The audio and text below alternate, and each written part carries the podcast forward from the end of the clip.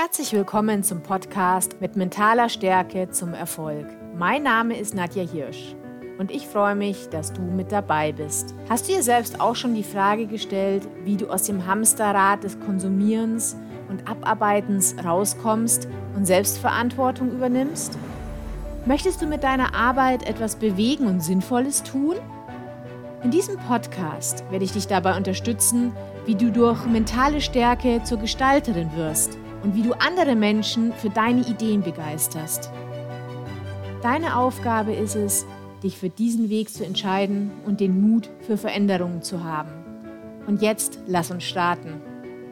Hallo und herzlich willkommen zu einer neuen Folge meines Podcasts. Ich freue mich, dass du heute mit dabei bist. In dieser Folge geht es um das Thema Emotionen. Und zwar genauer gesagt um Emotionen, die wir eben nicht so gerne haben – sowas wie Angst, Wut, Ärger oder auch Hoffnungslosigkeit. Tatsächlich haben wir sehr viel mehr Begrifflichkeiten, um negative Gefühle und Emotionen zu beschreiben.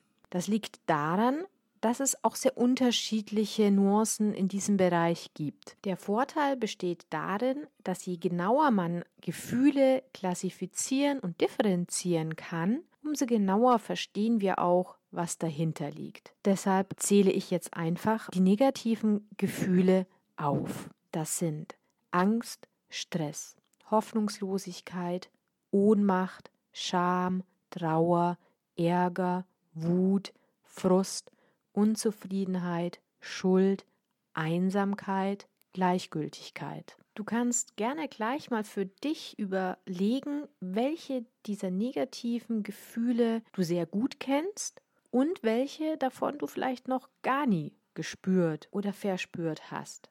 Vielleicht hast du aber auch das ein oder andere Gefühl bereits gehabt, konntest es aber nicht genau auseinanderhalten und deswegen auch nicht genau benennen. Der erste Schritt, um mit negativen Gefühlen und natürlich auch positiven Gefühlen gut umzugehen, ist es, diese wahrzunehmen und benennen zu können.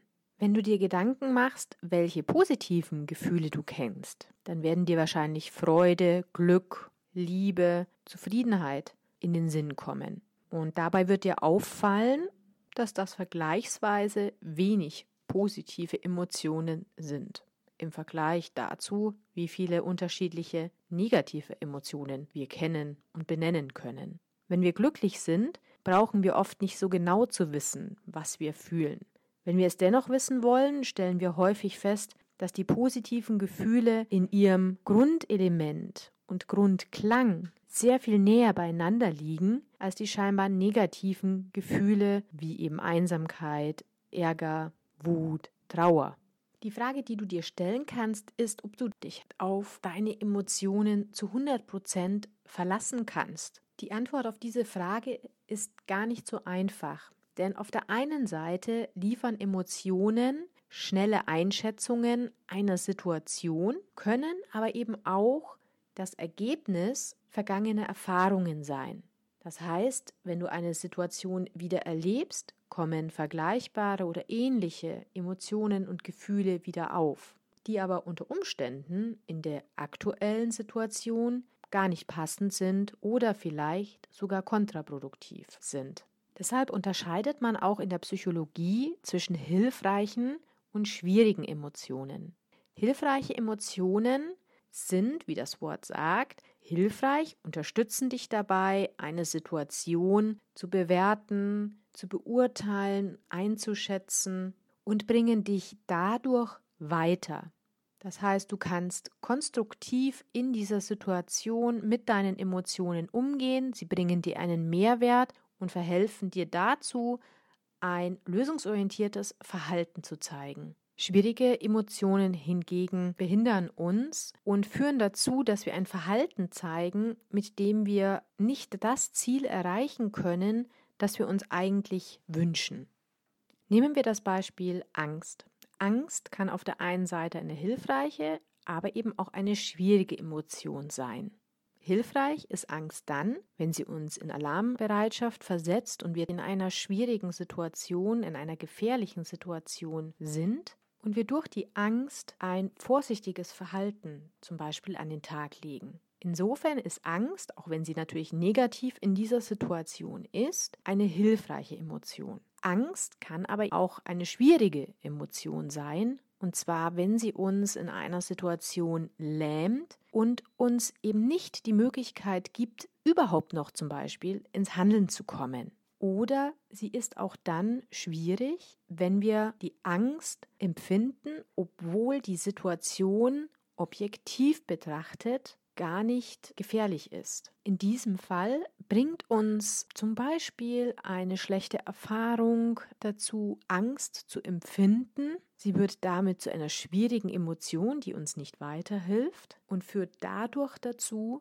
dass wir eben nicht dieses Verhalten an den Tag legen, das in dieser Situation sinnvoll, hilfreich wäre und uns zu unserem Ziel bringt. Du hast bestimmt auch schon einmal sowohl hilfreiche als auch schwierige Emotionen erlebt. Deswegen hier die erste Aufgabe. Kannst du dich jeweils an eine Situation erinnern, in denen du eine hilfreiche und eine schwierige Emotion wahrgenommen hast? Ich schreibe dir natürlich die Aufgabe einmal in die Show Notes, sodass du sie ganz am Ende von dem Podcast einmal im Überblick zusammengefasst hast. Es macht also Sinn, eine Emotion, die du gerade empfindest, darauf abzuklopfen, ob sie dir hilfreich erscheint oder ob sie eher eine schwierige, also nicht unterstützende Emotion ist. Aber bevor du das noch machen kannst, beginnt es natürlich damit, dass du überhaupt deine Emotionen und deine Gefühle wahrnehmen kannst. Am Anfang hatte ich dir ja schon eine Vielzahl an unterschiedlichen Gefühlen genannt gehabt. Und genauso wie viel unterschiedliche Emotionen wir haben, an genauso unterschiedlichen Orten im Körper können wir diese Emotionen auch wahrnehmen und spüren. Du kannst davon ausgehen, dass Gefühle und emotionale Zustände immer im Körper wahrnehmbar sind. Wenn du unsicher bist, was du fühlst, richte deine Aufmerksamkeit auf deinen Körper. Es braucht ein bisschen Übung, für sich herauszufinden, wo im Körper man welche Gefühle wahrnehmen kann. Das heißt, wenn du das nächste Mal wieder sehr intensiv ein Gefühl wahrnimmst, kannst du auch direkt zeitgleich darauf achten, wo im Körper du eine Veränderung wahrnimmst. Das kann im Kopf sein, Gerade bei Themen wie Scham zum Beispiel, auch die Röte im Gesicht, dass es einem ganz heiß wird, oder auch bei Ärger und Wut. Manchmal fängt da auch die ganze Hand an zu kribbeln. Angst findet man sehr, sehr häufig auch im Bereich der Brust, wenn es einem quasi den Atem abschnürt. Trauer spüren viele Menschen in den Armen und in den Beinen. Das fühlt sich dann an, als hätte man unendlich viel Gewicht an den Armen und Beinen dranhängen. Oder auch zum Beispiel das Gefühl der Ohnmacht. Auch das nehmen viele Menschen im kompletten Körper wahr, weil sie es wie etwas Lähmendes im Körper empfinden. Genauso spannend ist es aber auch zu gucken, wie und wo man Freude empfindet. Bei manchen kribbelt dann der ganze Körper oder man kann sich gar nicht mehr ruhig halten. Wichtig ist es einfach zu verstehen, wo im Körper empfindest du welche Emotionen. Auch hier also der nächste Auftrag an dich, achte darauf, wo in deinem Körper du Gefühle bemerkst und wo auch Unterschiede zwischen den einzelnen Emotionen sind. Jetzt ist es natürlich kein Geheimnis, dass wir alle gerne negative Emotionen vermeiden. Tatsächlich sollte man den Unterschied zwischen hilfreichen negativen Emotionen machen, die wichtig für uns sind und uns auch wichtige Informationen zur Verfügung stellen, und auf der anderen Seite die negativen, schwierigen Emotionen, die uns behindern. Häufig versuchen wir dann Strategien zu finden, um genau diese negativen, schwierigen Emotionen zu vermeiden. Vielleicht fallen dir spontan auch gleich Strategien ein, die du anwendest, um genau diese negativen, schwierigen Emotionen zu vermeiden. Der Klassiker ist die Vermeidung des Auslösers. Das heißt, wir versuchen die Situation, die Person in der wir dann immer wieder diese negativen und schwierigen Emotionen wahrnehmen, zu vermeiden. Allerdings führt das Vermeiden dieses Auslösers zu neuen Problemen und oft zu neuen Problememotionen und man schränkt das eigene Handeln ein. Lass mich das an einem Beispiel konkret machen.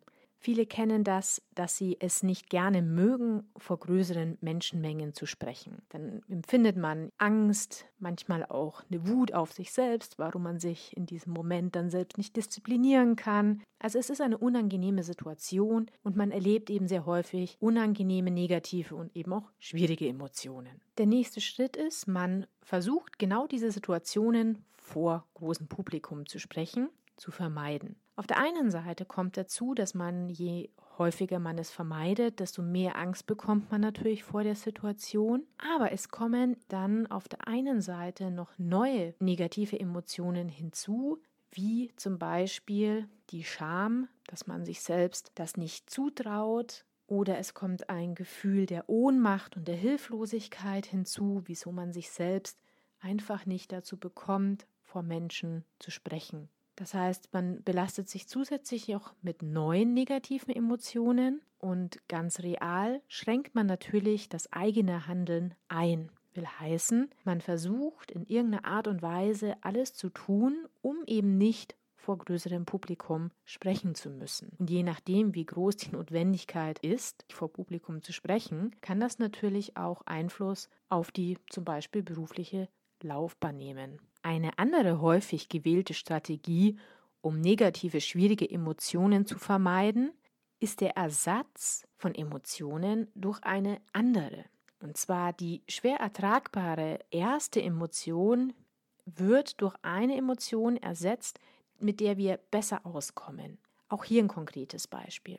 Wenn du mit deiner Freundin ausgemacht hast, dass ihr euch trefft und ins Kino geht und sie dir dann kurzfristig absagt, dann kommt häufig das Gefühl der Wut in dir hoch. Du bist verärgert, weil sie dich kurzfristig sitzen hat lassen, weil sie so kurzfristig abgesagt hast. Du bist verärgert, weil du vielleicht einen anderen Termin abgesagt hast. Also Angst und Wut sind Emotionen, die für uns sehr häufig ganz gut aushaltbar sind und die uns auch ein Gefühl geben, dass wir im Recht sind, dass wir stark sind.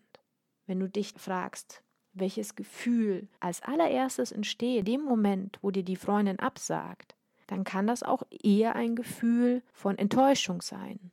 Enttäuschung, dass sie keine Zeit für dich hat. Vielleicht auch ein Gefühl der Traurigkeit, weil du dir denkst, dass die Freundschaft ihr vielleicht nicht so viel wert ist. Aber beide Emotionen, sowohl Traurigkeit als auch Enttäuschung, sind Emotionen, die für uns schwerer ertragbar sind weil sie uns selbst das Gefühl von Hilflosigkeit, von Passivität geben. Sie vermitteln das Gefühl, von jemandem abhängig zu sein. Und das passt sehr häufig nicht in unser Bild von einem selbstbestimmten, tatkräftigen Menschen. In so einer Situation kommt es also oft dazu, dass man die eigentliche Emotion, die man verspürt, sowas wie Hilflosigkeit, Trauer, oder manchmal auch Angst unterdrückt und Emotionen, die eher aktiv sind, sowas wie Wut, nach vorne stellt, damit man selbst für sich das Gefühl hat, wieder das Heft des Handelns in der Hand zu halten. Oft geht mit der Verschiebung der Emotion von Angst auf Wut zum Beispiel, aber auch einher, dass wir uns dann in dieser Emotion, in dem Ärger, in der Wut, in der wir uns auch mächtiger fühlen, manchmal ein Verhalten zeigen, das wir eigentlich gar nicht zeigen wollen. Das ist zum Beispiel, wenn wir verletzende Worte wählen oder Dinge machen, die wir im Nachhinein bereuen. Das heißt, die Verschiebung der Emotion kann dazu führen, dass wir ein entsprechendes Verhalten zeigen, was wir im Nachhinein, wenn wir dann wieder etwas abgekühlt sind, bereuen. Um sich das Ganze besser vorstellen zu können, gibt es das Modell der Emotionszwiebel. Das heißt, man hat eine erste Emotion, die man nach einem Ereignis verspürt. In unserem Beispiel Ereignis, die Freundin lässt einen sitzen, dann ist die erste Emotion Traurigkeit, Hilflosigkeit, und die zweite Emotion ist dann erst Wut oder Ärger. Das Spannende an der ersten Emotion, also der Hilflosigkeit oder der Traurigkeit, ist die, dass sie uns auch einen Hinweis auf unser Bedürfnis geben können. Was liegt also hinter dieser Emotion.